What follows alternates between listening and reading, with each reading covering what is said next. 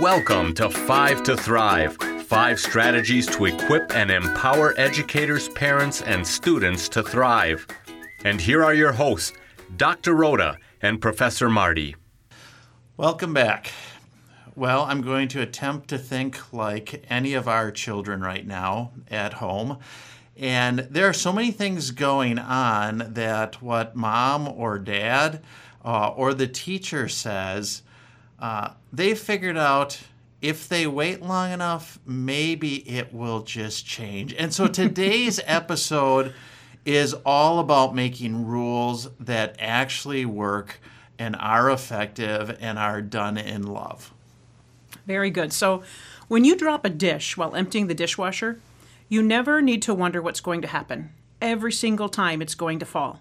When you slip on the ice or you trip while you're running, you know what's going to happen every single time. Gravity is going to pull you down toward the earth. It acts consistently every single time. So, how do we make rules that work like gravity? Do you spend quite a bit of your time determining and then enforcing the rules for your home or for your classroom? It can be exhausting, right? and I will just uh, emphasize that it can be exhausting. You know, last night, uh, my wife and I were just talking about it, saying, "Oh, we need to come up with a better plan." This is just tiring. Yes, exactly. And sometimes you can feel like a law enforcement officer or a prosecutor. You spend all your time either making rules or trying to enforce them and we end up arguing and it's just so tiresome. So, how do we make rules that work like gravity so that we can spend our time and energy on other things? So, that's what we're going to be talking about. So, today we're going to discuss a strategy for setting expectations for kids that work like gravity. So, there are a few key concept, concepts to consider. Okay, number one, consistency is just absolutely a significant key. Once we establish what our rules or our boundaries are, we need to hold to them consistently every single time. If we give in one single time, then giving in becomes an option for our kids. And let's face it, they have more energy than we do. At the end of the day, we are tired and they still have plenty of energy and they can argue and they can debate and they can wonder and they can push. And once we give in, then they know that they can push each time to see if we're going to give in again. And so consistency is just so key.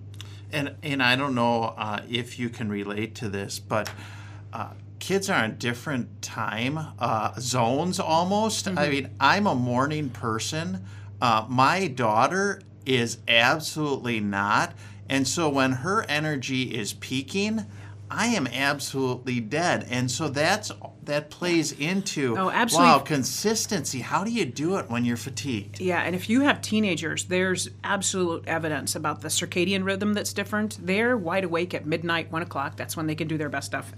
We've I've got a couple hours under my belt by that time of sleep. So, anyway, young people also get security from procedures and from limits. Uh, the predictable is what can give them a sense of security. So when they know that every single day you're going to expect the exact same thing from them. It gives them a sense of security, actually. They don't have to wonder, what kind of mood are you going to be in today? You know, if you're in a bad mood, uh, oh, make sure you toe the line. But if you're in a good mood, well, maybe we can push and get away with a little bit more today. And so, would you say, in your experiences with uh, young people needing security, typically they're not going to necessarily say, hey, thanks for these guidelines or thanks for this consistency but they, they may actually push back, but they absolutely need it, right? Know that they're getting it, yes. And when they are older, they definitely look back and think, boy, I'm glad my parents did that for me. I just connected with a friend from grade school the other day. Uh, she grew up on the same neighborhood, and wow. we were talking about families. And um, she was just commenting on how, you know, she just really appreciated our family and my parents being, they were firm but loving. You know, we had a lot of fun, but they also had rules. And she now as a grown woman was just looking back and, and making a comment on on how how nice that must have been to have that kind of family. So every single day we want to be consistent. If you're going to make a rule, then be prepared to enforce it every time. Which leads me to my next point. What are the things that you can commit to following 100% of the time? What rules do you make that you're going to stick by and be consistent every single time? So number 2 is commitment. I'm going to encourage you to have a few rules that you really believe in and you're committed to and that you're willing to enforce them every single time. If you have 17 rules, like I said, you can become a police officer, right? So have simple rules that are always in effect. What are the things that really cause you to become upset? What are the non negotiables? What are the things that you're going to never back away from? So pick no more than I would say five and then enforce them consistently. And that's going to differ for kids and for parents and And I think when, when you go about that process with choosing those five, often those extra ones that you initially came up with will fall under those categories if you take the time to figure out, okay, really, what what what are we looking at here? Right. Yeah, and you can make like bigger overarching rules. And you can make them even with a positive bent. So let me just try to think of a quick example. Instead of saying, you know, no talking back, you know, or no being mouthy, um, just showing respect for everybody all the time. You know, and then that gives you this big, wide category that you can just every time you see them not showing respect, you can remind them. See, and Dr. Rhoda is so good at that, taking what what we're thinking. I'm thinking, okay, this be respectful, but the spin, the positive framing is so important on it. Yeah, and it teaches them a life skill too, right? This leads us into number three cause and effect. Here's where we get into the rules that work like gravity. We're going to enlist the help of natural consequences. If you do this, this is what's going to happen. It's just a simple cause and effect. As the adult, I'm not upset with you. I'm not angry with you. I'm not picking on you. I'm not out to get you or catch you doing something wrong. You just know that if you do this, this is what's going to happen every single time. And so, uh, this cause and effect. I'm a huge fan of the work from Teaching with Love and Logic or there's Parenting with Love and Logic. It's an excellent tool to help develop the prefrontal cortex and to teach people natural consequences. It teaches young people that the world's not out to get them, but if they mess up, it's their problem and they need to figure it out. The adult will be there for them and support them, but the problem is the kids, not the adults. Boy, does our world need this today. Absolutely, absolutely. Uh, we need it for us adults too, right? So who better than to teach it than when, to learn it when we're kids? So adults need to set firm limits in loving ways without anger, without lecturing, without threats, without hollering. It's uh, it's frustrating to me when I, you know, I'm in the grocery store and a mom just repeatedly hollers and hollers and hollers at her kids, and the kids know there's nothing else coming, and so it's just they walk around hollering. Fathers too, I've heard, right? So the child needs to trust that the adult in his or her life is there for a reason. The adult is there to make certain that they're safe and that they're cared for. And when a child causes a problem, the adult hands it back to the child in a loving way. The adult holds the child accountable for solving his or her problems in a way that doesn't make a problem for other people. So there's a great story in Parenting with Love and Logic. I really appreciate. There's a dad and a 17 year old daughter, and they're talking about curfew. And uh, we know that in order to get buy-in and engagement, it's best if we can make rules together. So that's another little side note. Anytime you can include young people in helping make the rules, it's really positive. So dad and daughter and mom, are they're all discussing what should be a reasonable curfew for the 17-year-old girl. Dad really wants 10:30. Uh, the girl's pushing back. She's pushing like for midnight, you know. And so this is a weekend, weekend. And uh, so finally they come up with this plan. They said, okay, so let's make it 11 o'clock but I'm going to give you leeway. I know that sometimes your friends aren't ready to leave when you are. You can't find your keys. Little things come up. So I'm going to give you till 11:30. I'm going to set the alarm on my nightstand for 11:30. If you can get home in time and shut that off before it goes up, goes off and wakes me up, then your curfew's fine. But the first time it wakes me up, your curfew's at 11. Okay, so the daughter's been involved with it. They've negotiated it. It's fair. She knows the consequences. She knows she needs to be home by 11:30 and get that alarm turned off, or else her, her curfew's moving to 11. I, I just wrote down, uh, love the idea, because so many times it's setting the alarm clock. Not not right now, but Right. setting the alarm clock, getting up, seeing, hey, are they home or not? This Yeah. is golden. Thank Te- you. Teaches the kid responsibility, right? And nobody's out to get him. They discussed it in advance. Uh, there's another neat one. There's a, a, a father and his seventh grade daughter, and they're arguing about her grades. She's just not doing homework. And at the rate she's going, she's not going to pass seventh grade. He has grounded her, he has taken away her phone. They argue all the time. It's just become this horrible point of contention. Finally, one day he says, You know, honey, I just want you to know that next year, when all of your friends move on to eighth grade and you have to redo seventh grade, I'm going to be here for you. And she said, What? At the rate you're going, you're not moving on to eighth grade. The rest of your friends are. You're going to take seventh grade again. Those current sixth graders are become your buddies. That's going to be hard. I just want you to know I'm here for you. I'm in your corner. Oh, that's not going to happen, she said. Now she had a reason. She understood why she needed to do the work. It wasn't just dad hollering at her. He helped her see the consequences of her actions. There again, when we when we have natural occurring consequences, if you do this, this is what happens. Then children that that develops that prefrontal cortex.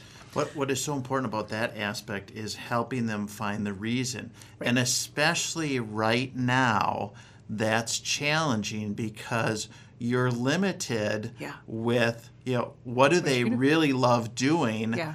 that hasn't been taken away from them. Right. So Right. Added challenges. So yeah, children are offered choices within limits. Let the children help you make the rules. I've learned that sometimes they'll be more strict on themselves than you would actually be.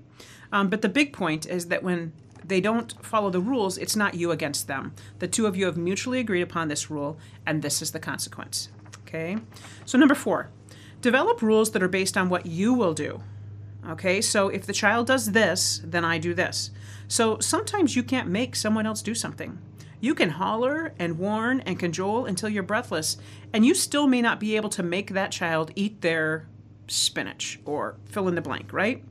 But you can provide consequences. And you can do it in a very positive way where you're not upset. Something as simple as feel free to leave the dinner table when you've eaten two bites right? I'm not mad at you. I'm not out to get you. You can sit there as long as you want. You can get up when you've had two bites. Feel free to go to the movie with your friends when the lawn is mowed. Feel free to go outside and play when your homework and the dishes are completed.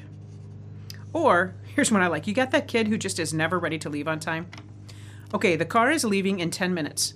You can either find your shoe or you can go with one. Here again, what am I going to do? I can't make them do anything that they really, really don't want to do, but here's what I'm going to do. And here's the consequence. Let them know what you will do. That is what you have control over. And then they have to live with the consequence of their decision. And again, what a beautiful life skill to learn at an early age. And I can tell you um, from example, from real life examples, uh, yes, if you say it, you need to do it. And that has happened, uh, you know, with four kids uh, saying, look, we're leaving at this time. If you don't have it, that's you know that's your decision and it's only happened once Yeah. for that particular If individual you can't find your gym shoes and you have to go to school that day without gym shoes, I bet you keep track of them next time. Right? Yeah, absolutely. And you know, it feels harsh, but look, what's harsher is kids not learning these rules, not learning these consequences, and they end up getting in serious trouble. and and then and when they're adults they're Yeah. they're not ready they're not prepared when they have you know Right. job interviews etc where it's really a perfect fit but because they haven't had the skill to get through the door they're not going to be successful Yep. Kids need kid sized mistakes. Let them make some little mistakes that they can learn from without huge consequences when they're young, because as we get older, the consequences get greater. So, finally, as in all things we talk about, relationships are imperative. Uh, Dr. Dobson has said that rules without relationship equals rebellion. and I think there's so much truth in this. God has a relationship with us. He doesn't just expect rules of us, right? So we need to have a trusting relationship with the young people in our life. How do we do this? We spend time with them. But there are times when we can't spend time with them. They won't always be where we can monitor them.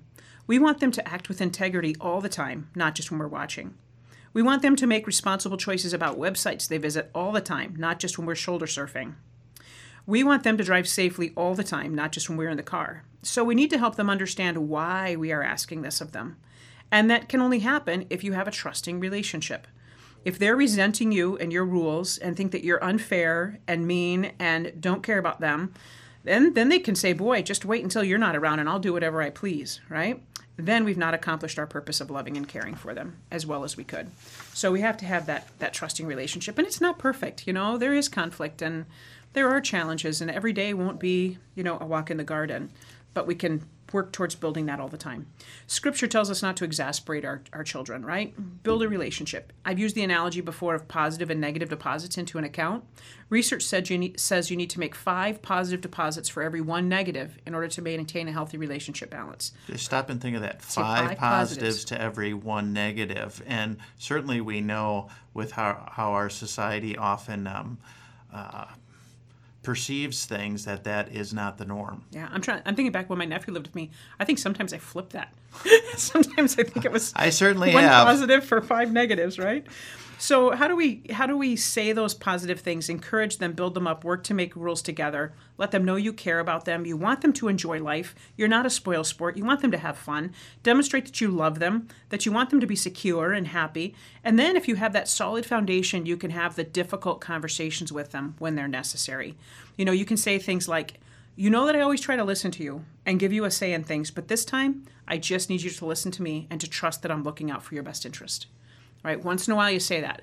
but you don't want to necessarily do that all the time, right? So if we have a trusting, healthy relationship, we can have those conversations. It won't make life perfect, but it will make your life less stressful, and the young people in your life will feel more secure. So, few tips on how you can make rules that work like gravity. Our goal in Five to Thrive is to equip and support educators and parents as they help each child develop to his or her full God given potential. So, here are five key takeaways from this episode on making rules that work like gravity. Number one, consistency is a significant key. Without consistency, uh, you're going to have a difficult time uh, navigating and working with uh, your child. Number two, commitment.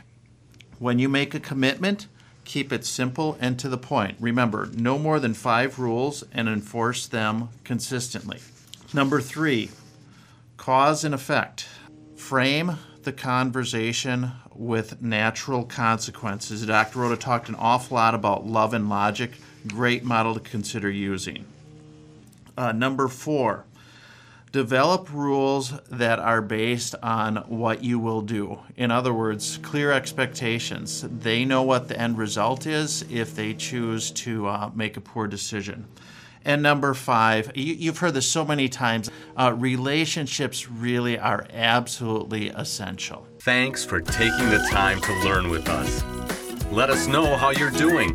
If you have questions, challenges, or successes you want to share, please let us know through the comment section of our website. May your week be blessed.